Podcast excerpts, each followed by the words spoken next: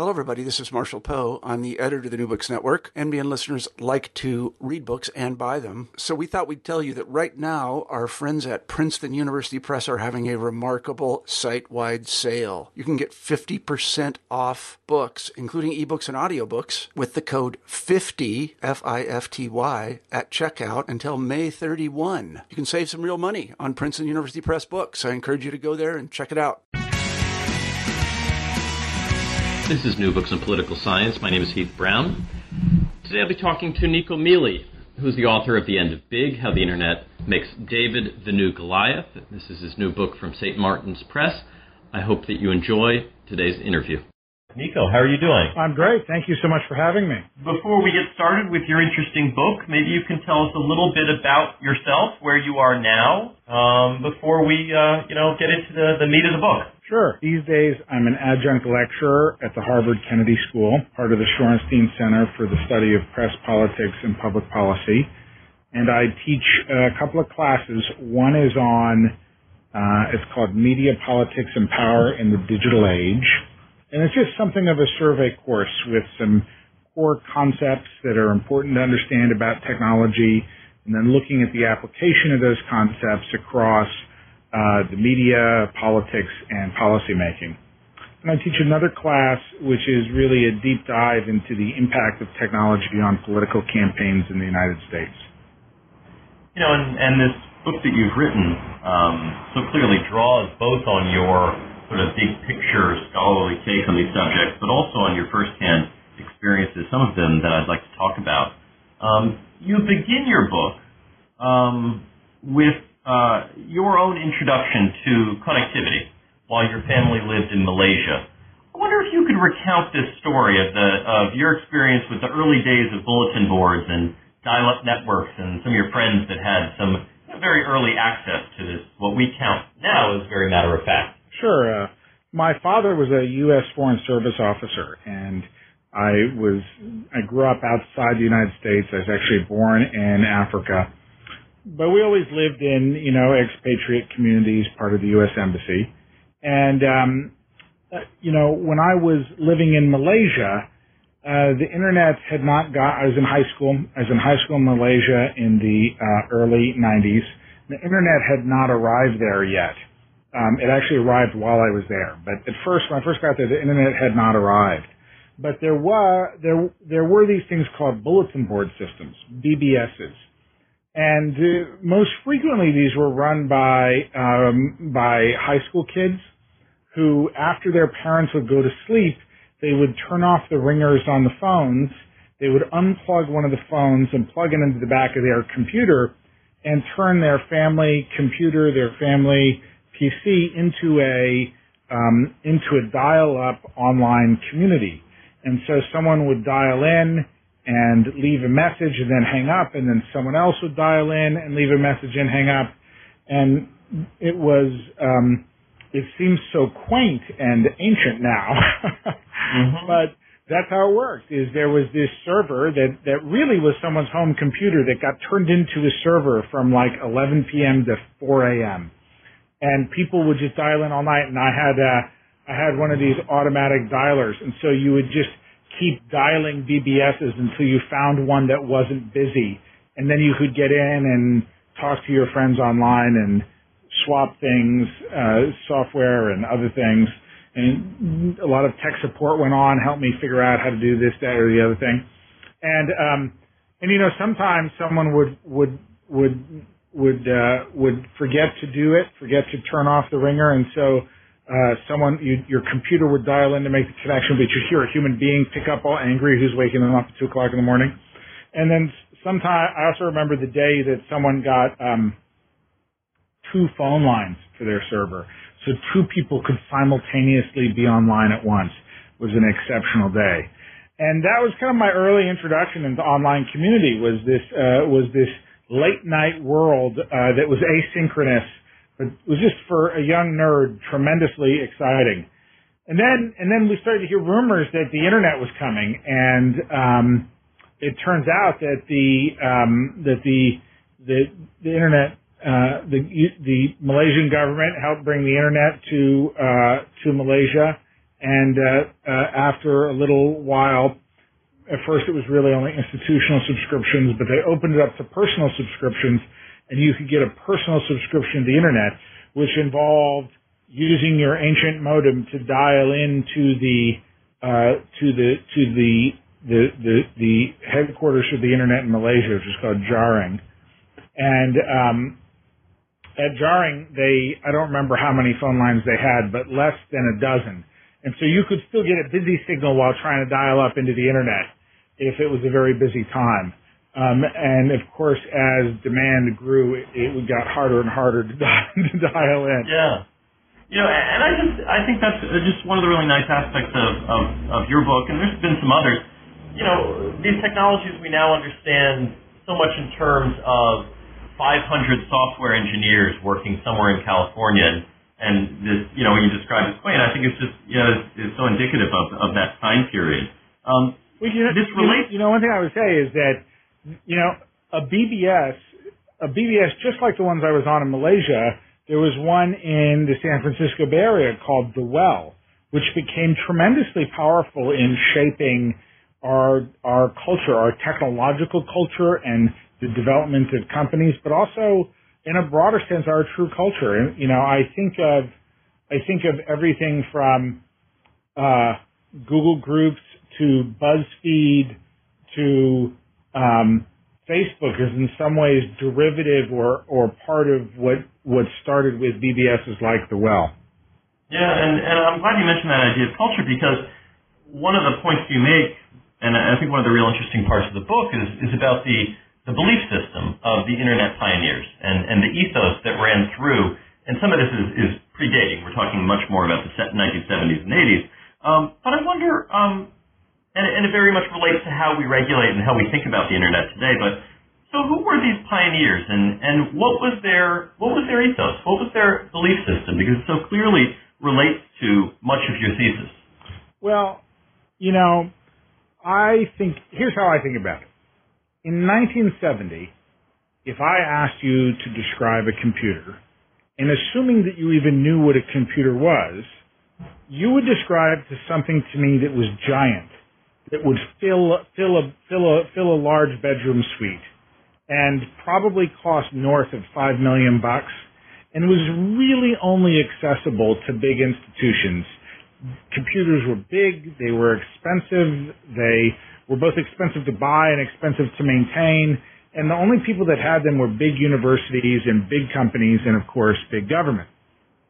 And the way people thought about computers is that you would drop a hard problem off with the computer and you'd come back later, a day later, a week later, a month later, and the computer would have solved this hard problem for you. And today we have these very personal devices. They're not at all institutional. And we don't think of them as places that you drop off a problem like dry cleaning and come pick it up later. We think of them as things that, uh, that are extensions of our abilities right? And that's not an accident that in, you know, if you were a computer scientist, the first computer science program in the country was in 1960 in Purdue University, at Purdue University. And, um, if you were interested in computers, in, you spent a decade of the 60s on college campuses in the middle of the civil rights movement and the anti-war movement. And the notion the notion that you'd get a degree in computer science and then go work for IBM where you had to wear a tie every day or the Pentagon, that rubbed some of the nerds of the time wrong. They, they, they saw computers and especially institutional computers as something that, um, that it, it, as something very powerful, but very dangerous if it stayed in the hands of institutions. That you know, institutions had led us awry and leading us to the Vietnam War, and why would we let them hold on to this computing power? And so there was a fairly explicit movement to push computing power away from institutions to individuals. It was not the only movement of the time, but it was a substantial one. One that people like Bill Gates and Steve Jobs grew out of that movement. And, and part of it was a very explicit you know, stick it to the man. Don't let the man have computing power. Make it the personal computer. That's a radical way to hold power accountable is to make computing power personal. And you can you can see that in a, in in the in a range of in the advertising and the language in the approach to computers that has broadly informed our cultures. This dramatic diffusion of power from kind of centralized institutional machines to Im- intimate personal devices we carry today. And that, that has consequences for our politics, that diffusion of power. Yeah, which very much brings us to forward to the late 1990s, early 2000s, and, and some of your experiences. You weren't initially working directly in politics, um, but you were working sort of around the edges of politics. But you describe in the book this this experience you have with the early Howard Dean campaign. Um, so so what happened at this Essex Lounge that that not only you've written about, others have written about. Um, but but what happened just not just to you, but to the the others, the hundreds of others that unexpectedly showed up for this meetup, and and, and something special happened at that time period. Um, so what what happened? What was the environment? What was the atmosphere going on in that time period that, that drew you so so powerfully to the to the Dean campaign? It was a decade ago. Howard Dean announced he was running for president. His formal announcement was June 23rd, 10 years ago. So we're at the 10 year mark. And it was, uh, it is in some ways hard to recover what that time was like. There were huge protests in the United States and globally against the Iraq War. There was, uh, and the, and the, there was the, um, there was an intense feeling of um, anger and uh, and frustration with establishment politics, in particular, you know, with George W. Bush, but also with all the Democrats who had voted against, uh, who, who had voted with Bush, voted with with Bush to authorize the the war in Iraq, despite significant, you might say, overwhelming, at least in the Democratic Party, opposition and so the, um, you know, here we are in the Democratic primary season.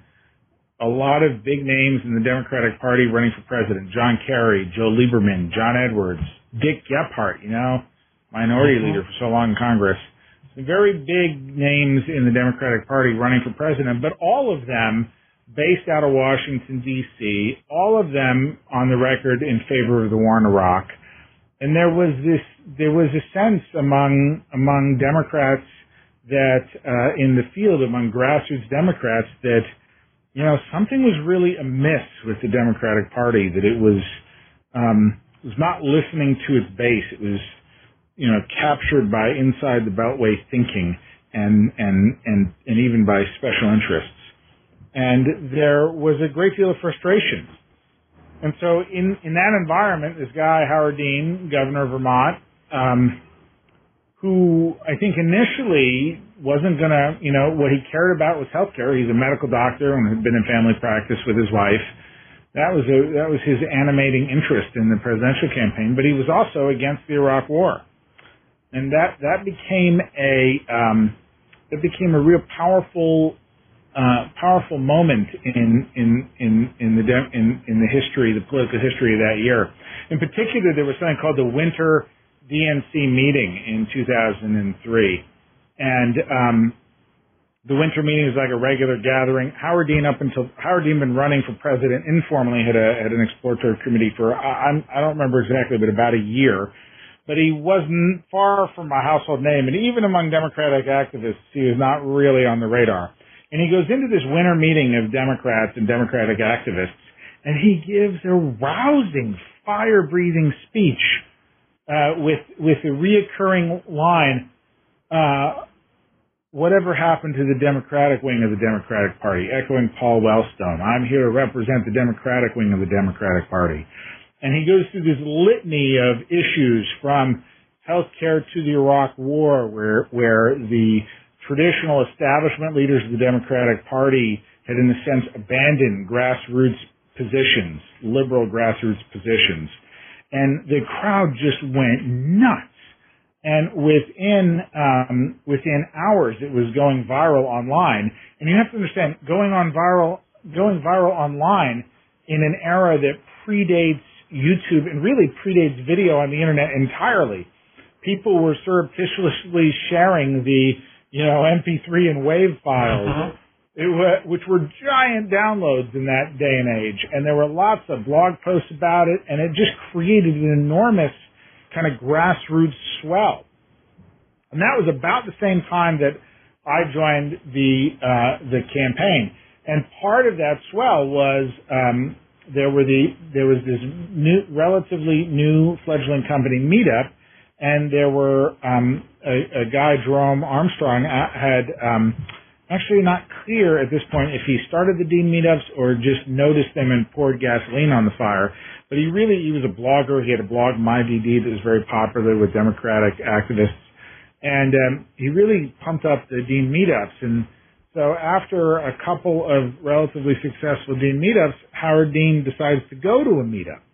So he goes to the Dean meetup first Wednesday of every month. Um, he goes to the Dean meetup in Manhattan at the Essex Lounge, Essex uh, Lounge and Grill, I think. And I was working in uh, New York, not in anything even remotely really political. And a friend of mine at work said, "You like politics? You should really hear this guy, Howard Dean. He's going to be um, he's going to be speaking at this meetup." And so I go to the Essex uh, Lounge to hear him speak, and um, and I can't get in. There's a line out the door. Uh, uh, you know, it felt at the time like it was hundreds of people couldn't get in. And as you say, I kind of been on the on the edges of politics, and I knew enough about politics politics to know that was pretty unusual to have a uh, governor running for president that you know people are are are desperate to hear speak, desperate. And so uh, that made me very curious, and I uh, went home and I Googled Howard Dean and I, I couldn't find his website. I couldn't really find out very much about him at all. There was stuff on some of the liberal blogs like Daily Kos, MyDD, Smirking Chimp, Liberal Oasis, um, Atrios, but there, there wasn't really very much about him.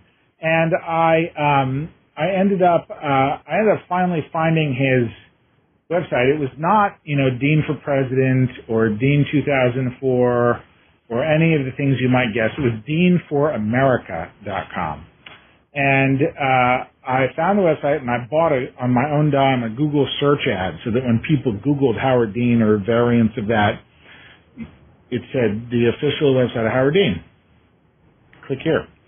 And made made it. And at this point, you weren't formally uh, a part no, of, no, of the campaign. No way, shape, uh, or form. I had right. shown up at this event and couldn't get in, and went home curious. That was it and I, I thought that was kind of fascinating. Um, uh, and so I decided that you know my little my little gesture to help the little guy, the underdog, I buy these Google ads. And then a couple of weeks later, I and I forgot about. I honestly just forgot about Howard Dean. then a couple of weeks later, I get this giant charge on my credit card bill, and so I go and look at the Google AdWords, and it had just skyrocketed. It was, it was, it was, you know, logarithmic. Every day just dramatically increased search volume over the day before. And so I called up the campaign and I said, um, you know, I can't really afford to do this anymore, but you guys should really do it.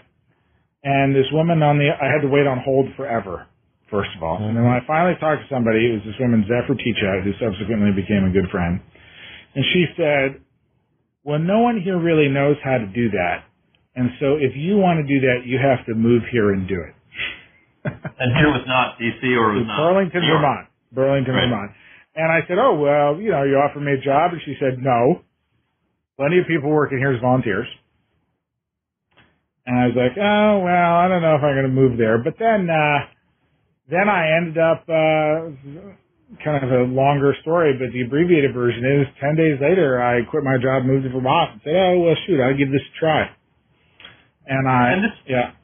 This is just not a regular campaign. I mean, in addition to the enthusiasm and, and the candidate, um, there were all of these special things going on, and, and Joe Trippi was at the sort of the, the top. um, as you described, became obsessed with some of these technologies that you were at the center of. Um, and, and you write that he was obsessed with email acquisition, for instance. Um, so, what was this obsession he had with email acquisition, and, and how does this relate to what you actually, you know, signed up to do in, in Vermont as you travel up there from what I'm sure was a well-paying job in Manhattan and, and giving up all of those things to, to go volunteer for this this campaign? I so there was you know in many Joe Trippi wrote a blog post uh, in um, that spring, spring of 2003, t- titled "The Perfect Storm," and uh, he actually wrote it on the unofficial Howard Dean blog, kind of a gathering place for activists. And that's a pretty good metaphor for describing the Dean campaign, the perfect storm the right candidate at the right time with the right campaign manager and the right technology just all kind of came together for dramatic impact. Um, and in particular, it was disruptive to traditional American politics. You know, the model in American politics is that you raise a lot of money, mostly in $2,000 checks from major donors, and you use it to buy a bunch of television ads.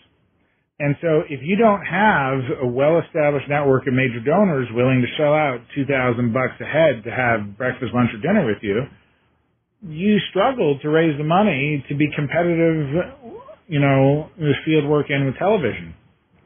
And you can see the last decade of American politics as a, as a dramatic restructuring of the established political wisdom on all fronts, on the fundraising front, on the, and this holds true for Democrats and Republicans, on the fundraising front, on the television as a primary mode of persuasion front, on the field front, across all of these, across the core uh, pillars of American political campaigns, uh, we've seen really dramatic changes as to the established wisdom and I'm not sure there's entirely new wisdom established yet, mm-hmm. but, but the old wisdom is definitely um, not uh, still worth, still still has impact and value, but not nearly in the way it used to.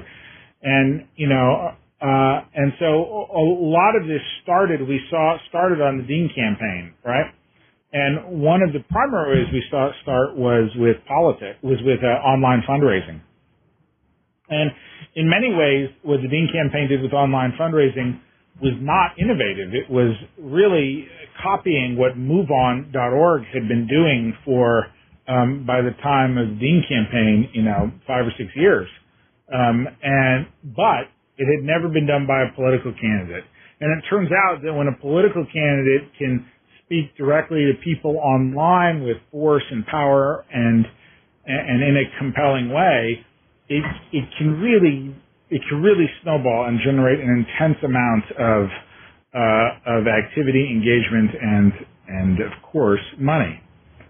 And so, um, you know, here I am on the Dean campaign, kind of joined it by accident, and I soon have the campaign manager Joe Trippi breathing down my neck about email acquisition, and um, and and you know Joe would quiz me on what MoveOn was doing to see he was paying very close attention. He just wanted to see if I was paying close attention.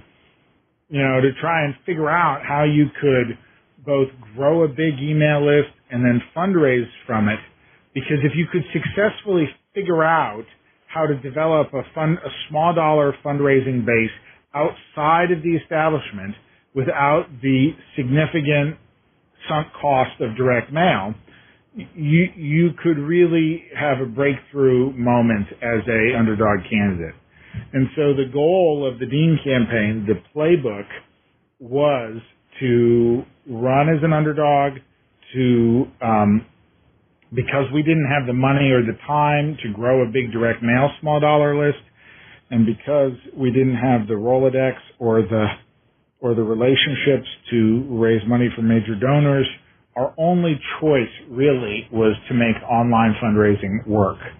And, and that, that boiled down to a chaotic, a chaotic, uh, a chaotic lunatic speed at which you're trying to fit all the pieces together, learn things on the fly, copy the old model, but improve on it. Yeah, and and you know, the, the Dean campaign didn't didn't um, win in sort of the formal sense, but the the Dean campaign idea certainly won subsequent to to this time period. Didn't win the nomination, but but but him as a candidate stayed with the country and and had these changes that are very much inherent in the, the title and the thesis of your book, The End of Big. So, what did the campaign do to the big Democratic Party?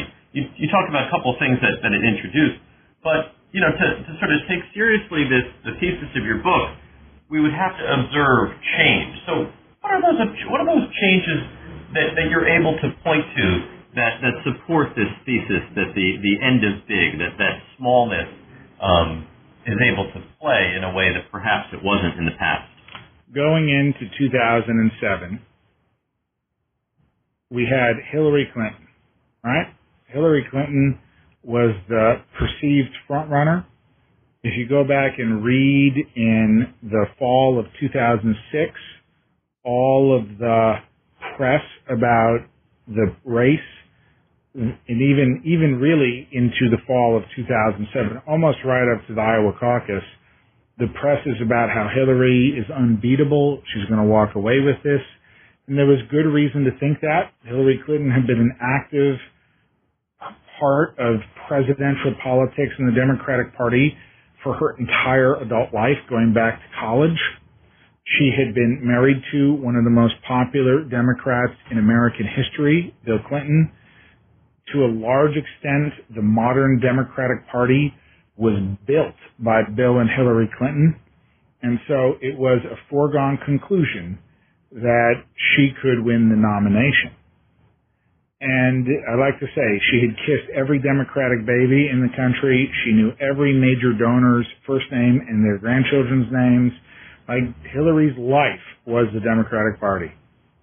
And yet, she was beaten by a man who'd been in public life less than a decade, who had none of the advantages of Rolodex and history and connections and experience in American politics. And this is really unthinkable but I mean, today we forget what this was like in 07. But this was unthinkable that that Barack Obama could defeat Hillary Clinton. And yet, this insurgent outsider obliterates the establishment and manages to become uh, president of the United States. And I think that that trend is not only true of that that that narrative of the insurgent being able to use this technology that empowers individuals to challenge the institution, to challenge the establishment, you know, to build relationships and paths outside of the establishment of the Democratic Party. That narrative uh, holds true outside of the traditional, uh, outside of the Democratic Party and you can see it at work right now in the Republican Party. You can see the way the Tea Party raises money and organizes insurgent candidates outside of the, the vehicles and process of the establishment in, in a success, frequently successful way that in the case of the Tea Party is arguably quite damaging to the party's national uh, chances. But the role of a insurgent in American politics you know, there, there's an academic book by um, uh, Ron Rapoport and Walt Stone called Three's a Crowd that looks lot, that looks at the role of the of uh, the Perot candidacy and how it shaped the Republican Party and the Democratic Party. And there is this kind of history in the academic research of the insurgent or the independent exerting pressure on the party to move it in, in directions. And so an insurgent or independent candidacy certainly has impact, but it's almost unprecedented for, for an insurgent or independent candidacy to actually win, to actually defeat the establishment. And yet, in the last three election cycles, that's becoming increasingly commonplace.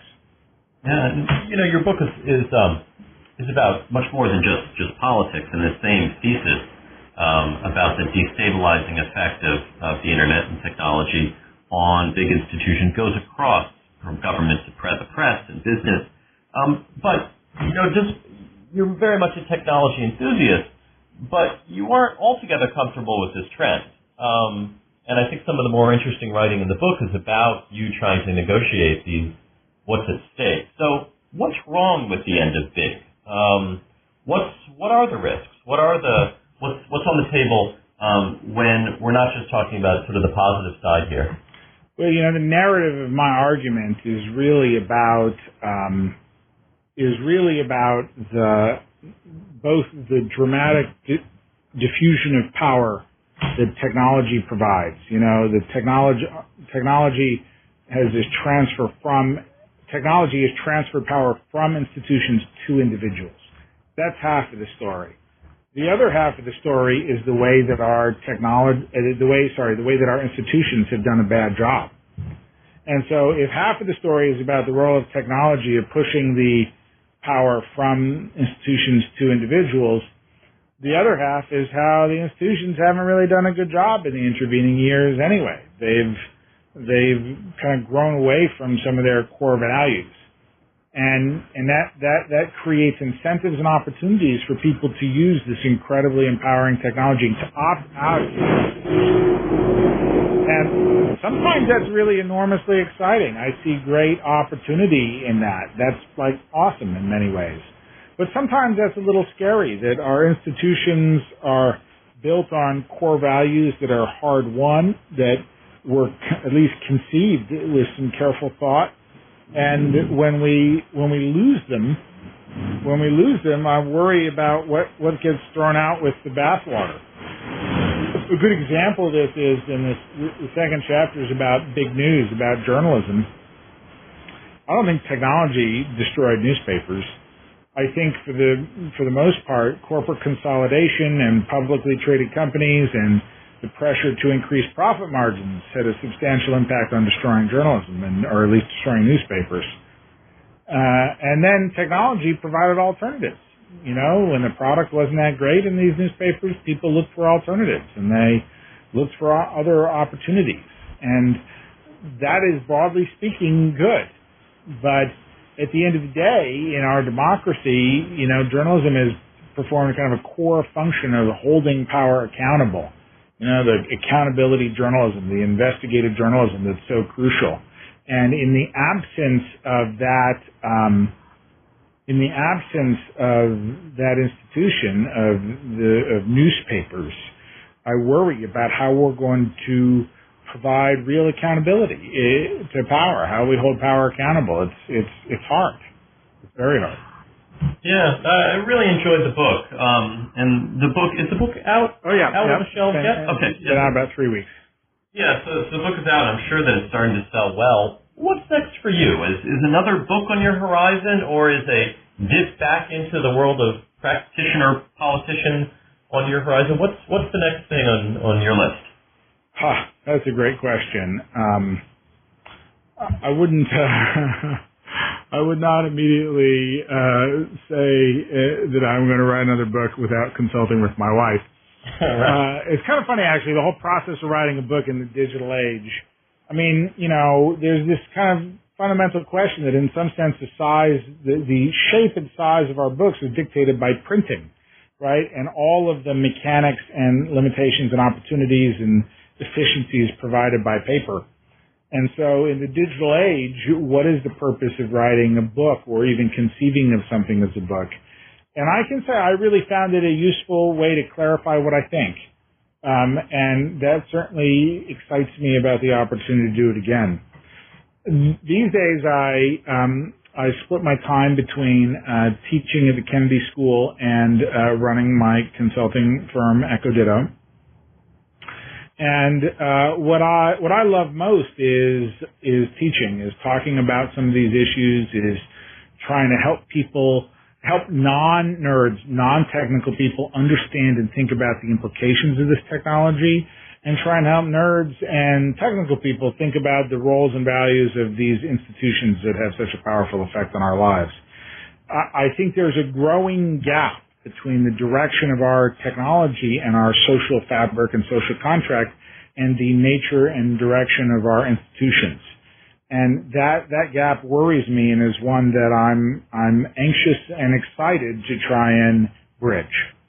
Yeah, well, I enjoyed the book a lot. I can uh, strongly recommend it to anyone interested, both not just in politics, but also some of these um, these other related issues. Nicco's the author of The End of Big: How the Internet Makes uh, David the New Goliath, published by St. Martin's Press uh, just recently. It's available widely. Nicco, thank you very much for your time today. My pleasure. Thank you so much. I'm, I'm Nicco on Twitter, N-I-C-C-O, if anyone wants to chat. Wonderful. Thanks so much. Thanks.